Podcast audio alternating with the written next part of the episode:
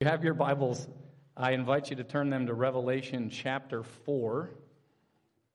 Revelation chapter 4. We'll be reading the chapter in its entirety. If I had my way and we could cover it all, I would take 4 and 5 together. And hopefully, by the time we're done with 4 and 5 after next week, you'll see why I say that. But time doesn't allow. So let me read Revelation chapter 4, verses 1 through 11 for you, reminding you, as always, brothers and sisters, that what we're about to hear read is the word of the living God. So let us attend to it as such.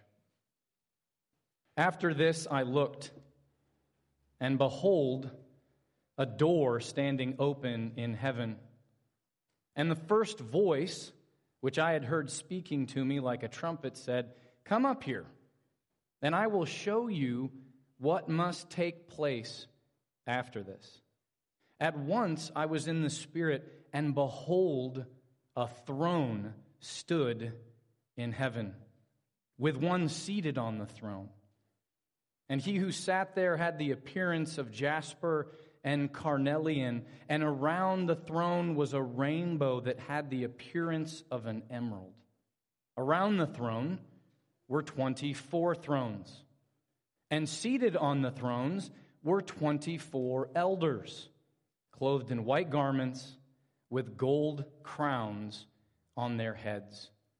From the throne came flashes of lightning and rumblings and peals of thunder, and before the throne were burning seven torches of fire, which are the seven spirits of God. And before the throne there was, as it were, a sea of glass like crystal. And around the throne, on each side of the throne, are four living creatures, full of eyes in front and behind. The first living creature, like a lion, the second living creature, like an ox, the third living creature with the face of a man, and the fourth living creature, like an eagle in flight. And the four living creatures, each of them with six wings, are full of eyes all around and within, and day and night they never cease to say, Holy, holy, holy is the Lord God Almighty, who was and is and is to come. And whenever the living creatures give glory and honor and thanks to him who is seated on the throne, who lives forever and ever, the 24 elders fall down before him who is seated on the throne and worships him who lives forever and ever. They cast their crowns before the throne, saying, Worthy are you, our Lord and God, to receive glory and honor and power. For you created all things, and by your will they existed and were created. Let's pray. Sovereign Lord, Father, Son, and Holy Spirit, we humbly come now before you to hear from your word, acknowledging that unless you give us ears to hear what the Spirit says to the churches, that our time together here will be like casting seeds upon rocky soil. There will be no fruit. And so we pray for the Holy Spirit to accompany now the proclamation of your word, making it spring forth and sprout in our hearts. Lord, give the increase, we pray, and may you receive the glory for doing so. We ask this in the name of the one who lives forever and ever, the one who was and is and is to come, even the Father and the Son and the Holy Spirit. Amen. Well, one of the most difficult parts of living as a Christian, being a Christian rather, in a fallen world, is that it's very easy for us to lose our perspective, isn't it? It's easy for us to lose our perspective in the midst of a fallen world that, from our perspective, is nothing but a mess, nothing but chaos. It's very easy for us to lose the perspective that God is working all things for our good and for His glory, isn't it?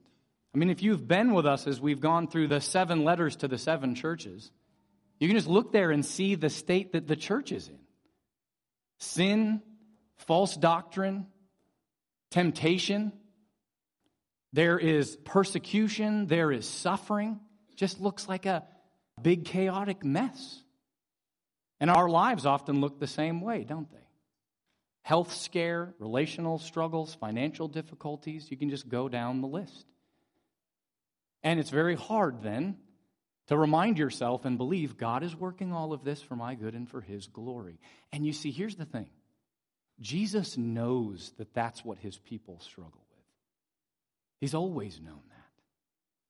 And so, in His great love and mercy, He's given this vision that we have in Revelation chapter 4 to John for the benefit of the church, that they might not lose perspective that they might have an eternal and heavenly perspective. Because what is the vision? The vision is that God is in the heavenly temple on his throne, ruling and reigning over all things. That's the vision that we're given here. And that's the vision that we need so that we don't despair, so that we don't give up, so that we don't believe Satan's lie that it's all up to you. You've got to take care of yourself. God's ways are not going to work out for you. You've got to do what it takes to survive, which means you've got to sin rather than trusting the Lord. And so that's what this vision is intended to do. It was intended to do for the original audience as they were suffering, and it's intended for us as well, that we might endure and persevere by God's grace until the very end. And so we're going to look at this vision then with two focuses. First of all, we're going to focus in verses 1 through the first half of verse 8 on the throne that is in heaven. You'll notice in the text just how many times the word throne shows up. Again and again, it often feels redundant as you're reading it, like, my goodness, how many times is he sitting on the throne? It's an emphasis that we might be encouraged. So we'll look at that first. And then the second focus that we'll look at in this vision is the worship in heaven. Because the one who is seated on the throne, who is at the center of all things, is being worshiped. And that worship, if we understand it aright, will be a great encouragement to us. And again, my hope and prayer is that the Lord would use this vision the way He did initially for the encouragement and refocusing of our perspective so that we would have a heavenly perspective and we would endure until the end. So let's look first then at the first focus, the throne in heaven. Look at verse 1 with me again. After this I looked, and behold, a door standing open in heaven. And the first voice, which I had heard speaking to me like a trumpet, said, Come up here, and I will show you what must take place after this. So John is telling us here, after this I looked. So after what? Well, there's no mystery here. It's after the first vision that he received of the risen and ascended Lord Jesus Christ walking among his churches and then delivering the seven letters to the seven churches. Now, after that vision, he receives this vision.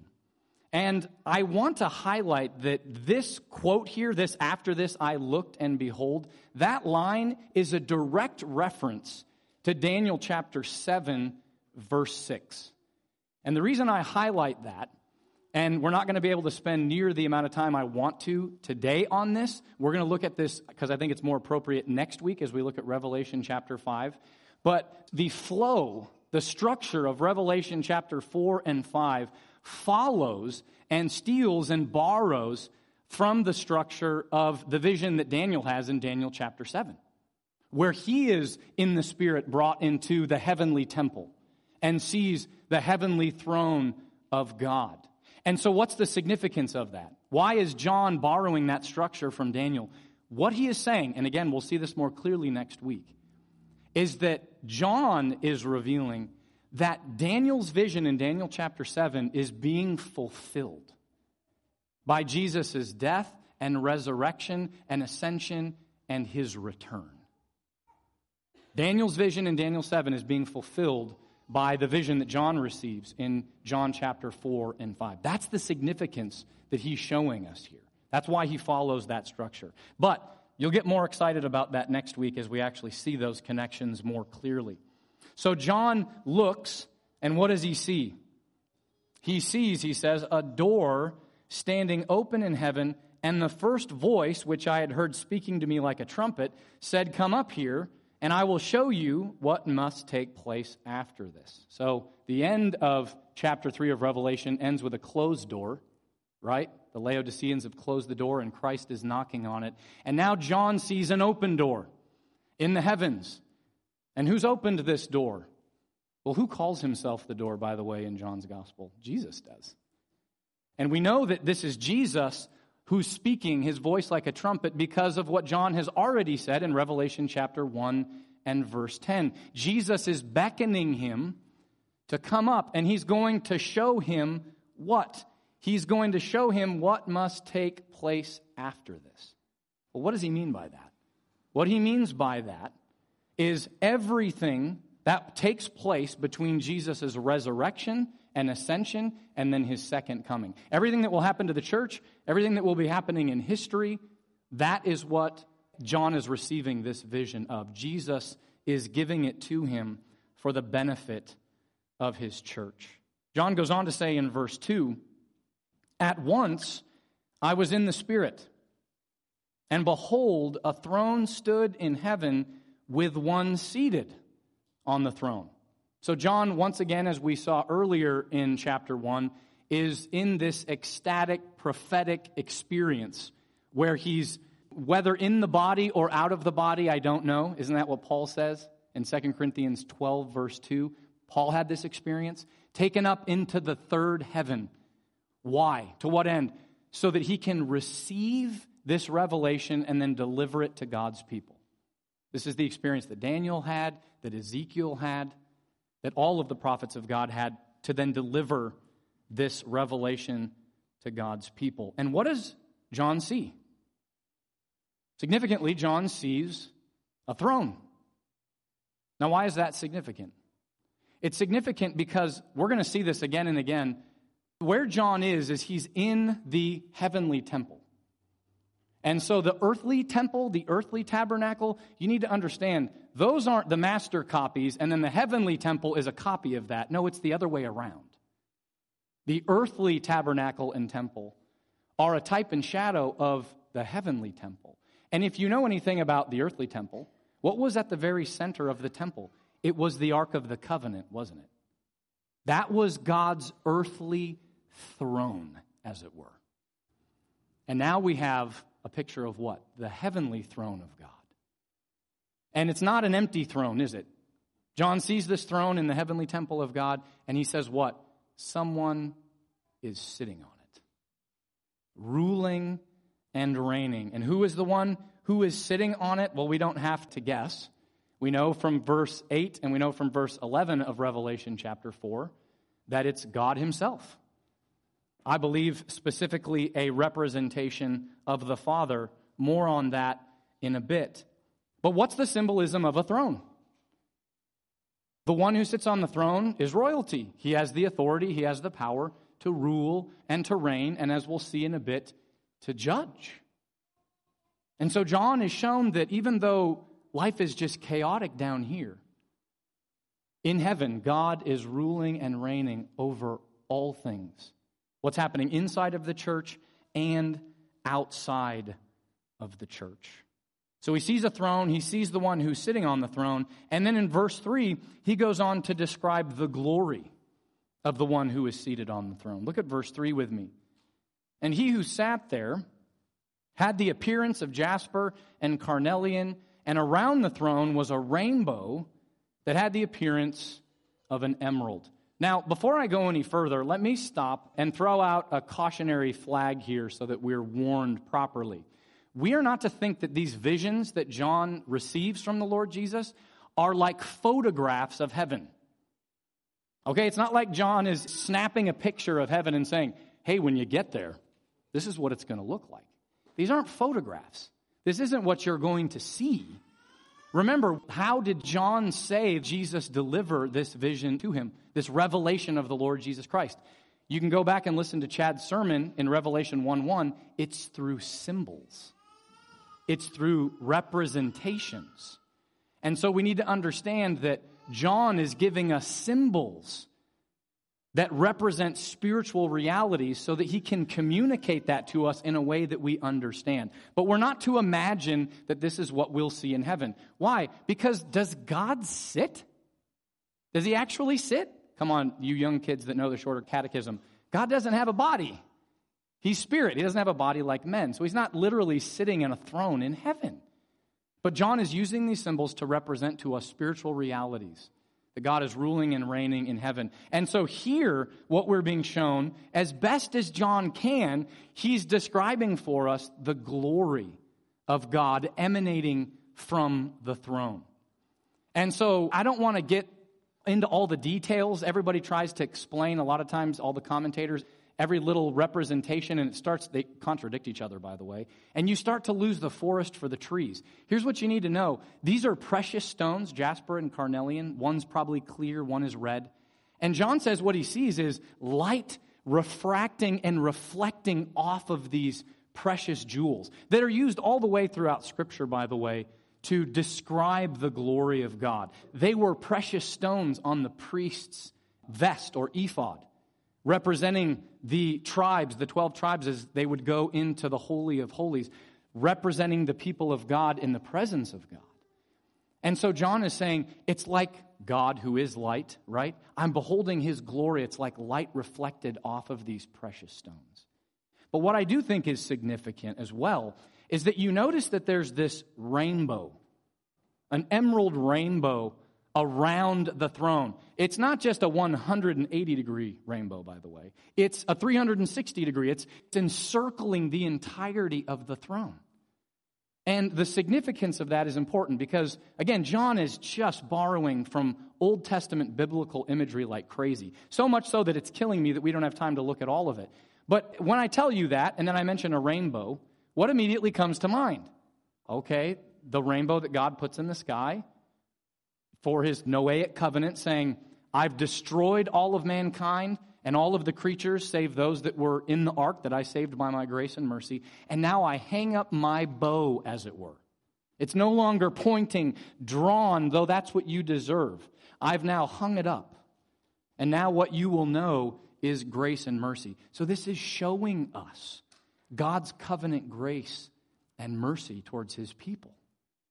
That though he is majestic and terrifying in his glory and in his judgment, as we'll see in just a little bit, towards his people, his throne is encircled in covenant grace and love and mercy. And how has he ultimately shown us that covenant grace and love and mercy? Through the giving of his son the life, death, burial, resurrection, and ascension, and intercession and return of the Lord Jesus Christ. And so I think that's extremely significant here. Now, having described the throne and the glory of God as he sits on the throne, John now goes on to describe what's around the throne. So he sort of pans out a little bit.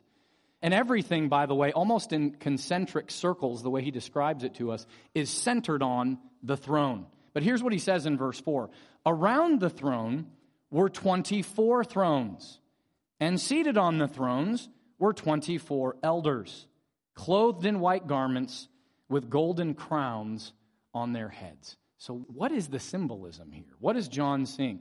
Here's what I think he's seeing I think he's seeing 24 angelic beings. This isn't outside of the realm of possibility. All throughout the Old Testament, we see again and again myriads upon myriads of angels attending to the Lord. And so I think you have these heavenly beings, these angels, sitting on thrones. Now, beyond that, I think they represent and symbolize the entirety of the people of God. Now, why do I say that? Well, the, the number 24 is significant, first of all, because if you take 24 and divide it by 2, what do you have? You have 12. And when I say the number 12, and you think of Old Testament imagery, you think of the 12 tribes of Israel, right? And then if I say 12 in the New Testament, you think, oh, well, the 12 apostles. And so what is being represented here is the entirety of the people of God, Old Covenant and new covenant. Now, beyond that, I think what's persuasive as well is how are they described? Well, they're sitting on thrones, they're dressed in white clothes, and they've got crowns. Hmm. We've just gone through the seven letters to the seven churches. Dig back in your memory bank there and go, oh, you know what? These were all rewards that Jesus promised to those who conquered and endured by his grace until the end. And so now, what do we have? We have the glorified saints having received that which Jesus promised them. You conquer, you'll rule and reign with me. You endure till the end, I'll give you the victor's crown. You endure through the suffering and persecution, not even loving your own life unto death, and I will give you pure white garments. And so we have the 24 elders, these angelic beings representing the entirety of the people of God. Now, just stop and think about what an encouragement, this should be an encouragement to us as well. What an encouragement this would be to those persecuted Christians who originally received this vision. Many who had friends, brothers, and sisters in Christ who were martyred.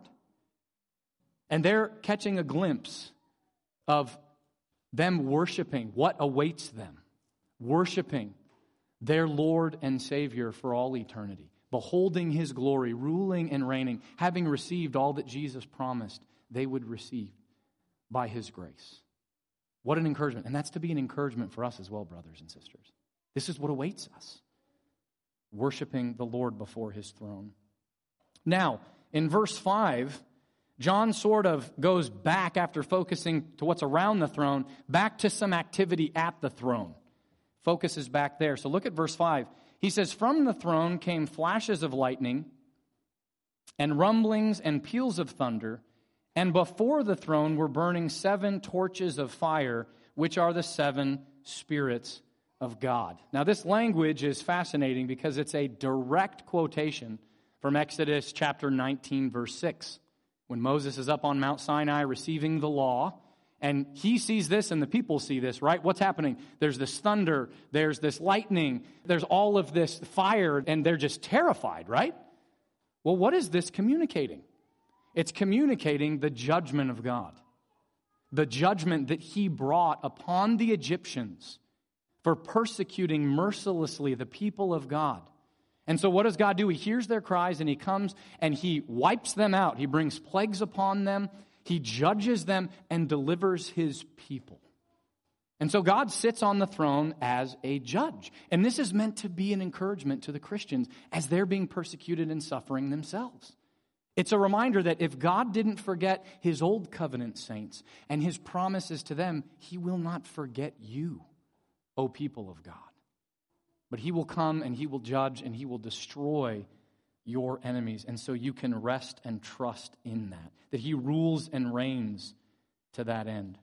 Also, notice, though, he mentions something else interesting before the throne. Look at the second half of verse 5. Before the throne were burning seven torches of fire, which are the seven spirits of God. Now, this imagery has already come up in the book of Revelation. And it's, again, a direct citation. I can't remember if we had mentioned this yet or not, but this is a direct reference to Zechariah's vision that he has of the temple of God in Zechariah 4, verses 2 through 6. And he gives the interpretation that those seven torches are the Holy Spirit. So, what do we have then? We have a representation of the Father as the one sitting on the throne. We have a representation of the Holy Spirit as the seven torches here. And then who's the lamb that is slain? From the foundations of the earth, we have the Son.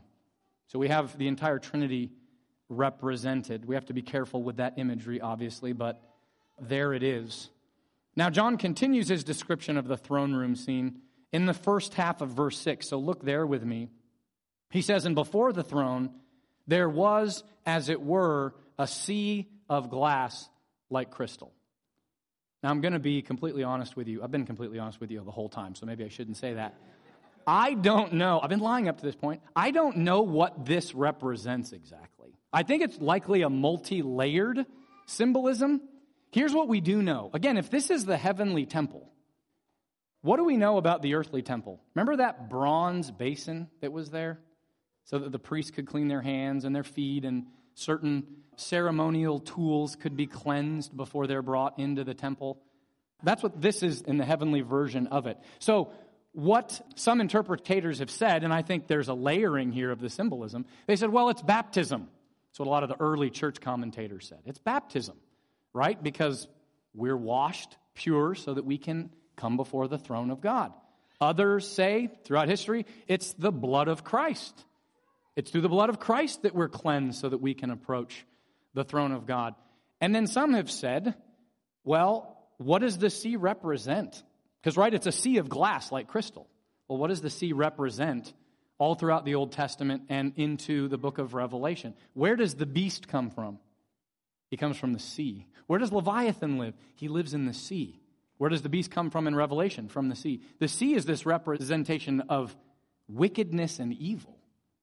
And so they say the significance then of it being like a crystal, still, is that before the throne of God, all evil and wickedness is under his authority. And so it's as if it's calm, it's at rest because under his power. And so I'm not going to pick one of them. I think it's multi layered. It could be any one of those. You got a, a, position, feel free to share it with me afterwards. But I think the significance of the bronze basin is significant as well. Next, John sees in the second half of verse 6 through to verse 8, he sees four living creatures.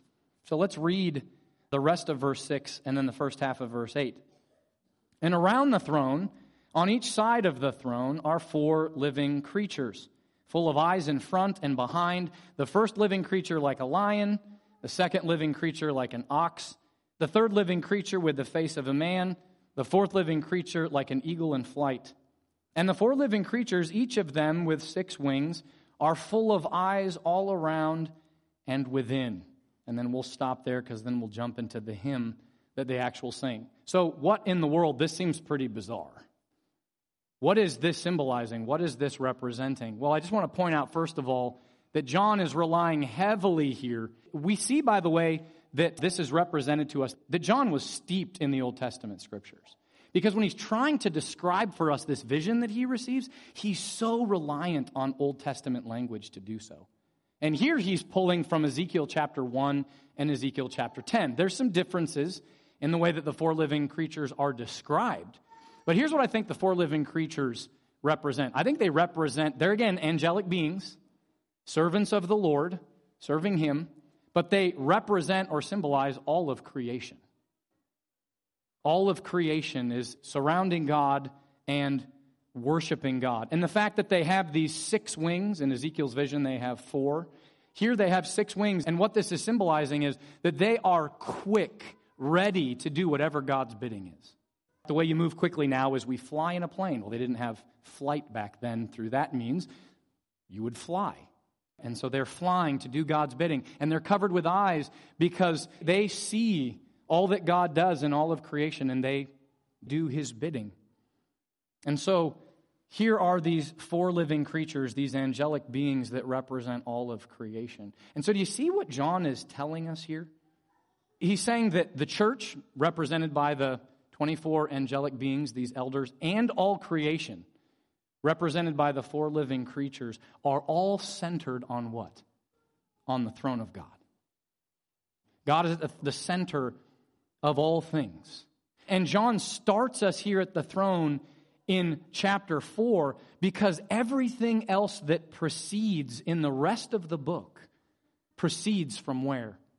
From the throne. All of God's glorious care for his people and for creation issues forth from his throne. All his judgments against the enemies of his people issue forth from the throne. God rules and reigns and judges from his throne. And you see the pastoral import of this, right? For suffering Christians whose world seemed utterly chaotic, they needed to know that God would judge their enemies and that he would sovereignly care for them. And, brothers and sisters, we desperately need to hear that as well, don't we? No matter how bad and chaotic things may seem down here, guess who's still sitting on the throne? Ruling and reigning and judging. God is. And that is where we must rest our head every hour of every day, or we will know no rest. So that's the first aspect or focus of the vision here. It's on the throne in heaven. Second of all, we see the worship in heaven. And what we're going to hear are two hymns that the four living creatures sing and that the 24 elders sing. And those really interpret the visions for us. That's the role of these hymns. So let's look at the first hymn that we hear sung by the four living creatures in verse 8. The second half of verse 8, rather.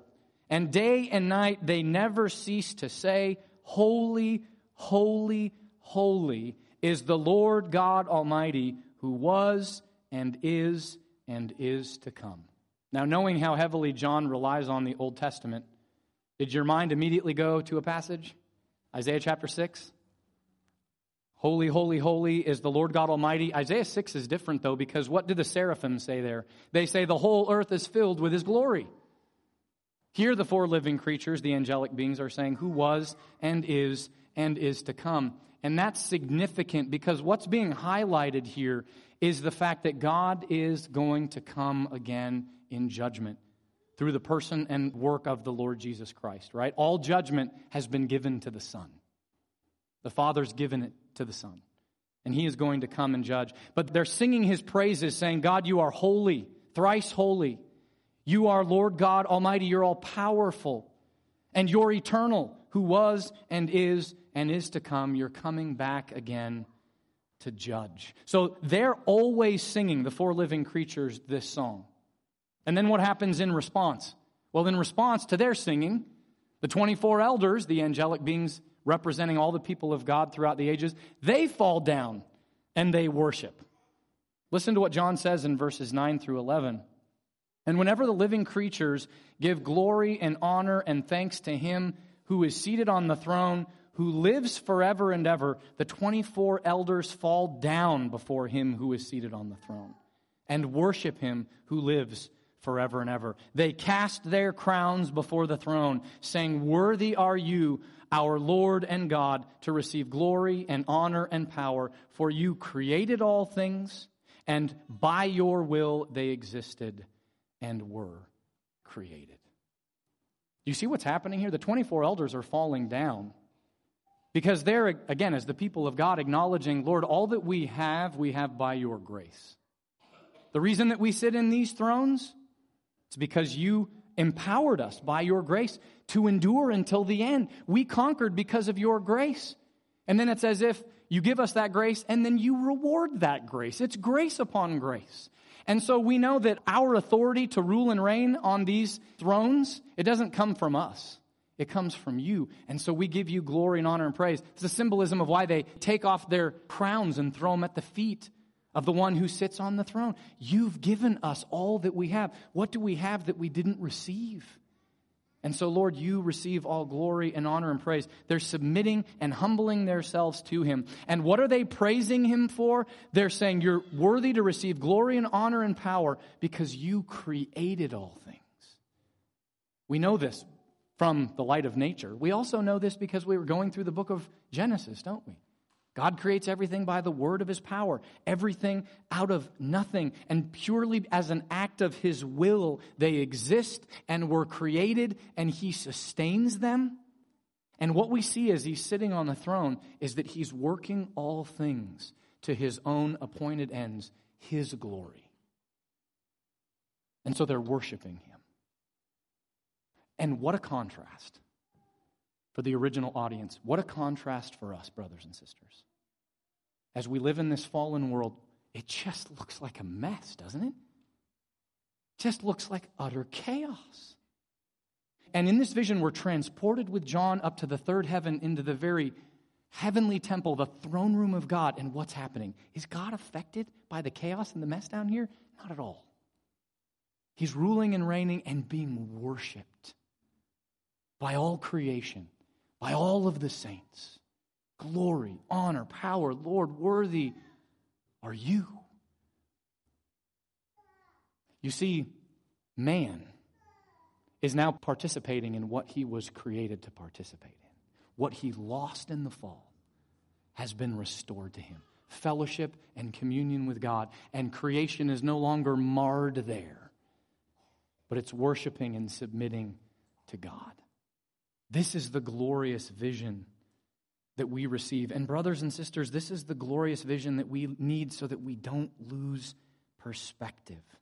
That at the center of all things is God on his throne, ruling and reigning and being worshiped for who he is and what he has done and what he is doing and will do in creation. And so, brothers and sisters, let us understand that as we worship down here, we're participating in that heavenly worship. And that's what awaits us for all eternity. And that puts everything else into perspective. No matter what the sufferings or trials or temptations, God is sitting on his throne. Let me pray. Father, Son, and Holy Spirit, we thank you for the encouragement that this vision is that you gave to John for our benefit.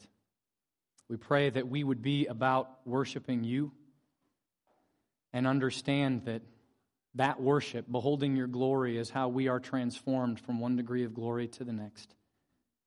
Until that great day when the heavenly temple comes down and the kingdoms of this world become the kingdoms of our Lord and of his Christ, and then he will reign forever and ever. Come quickly, Lord Jesus, we pray, and keep us faithful in the meantime. We ask this in Jesus' name and for his sake. Amen.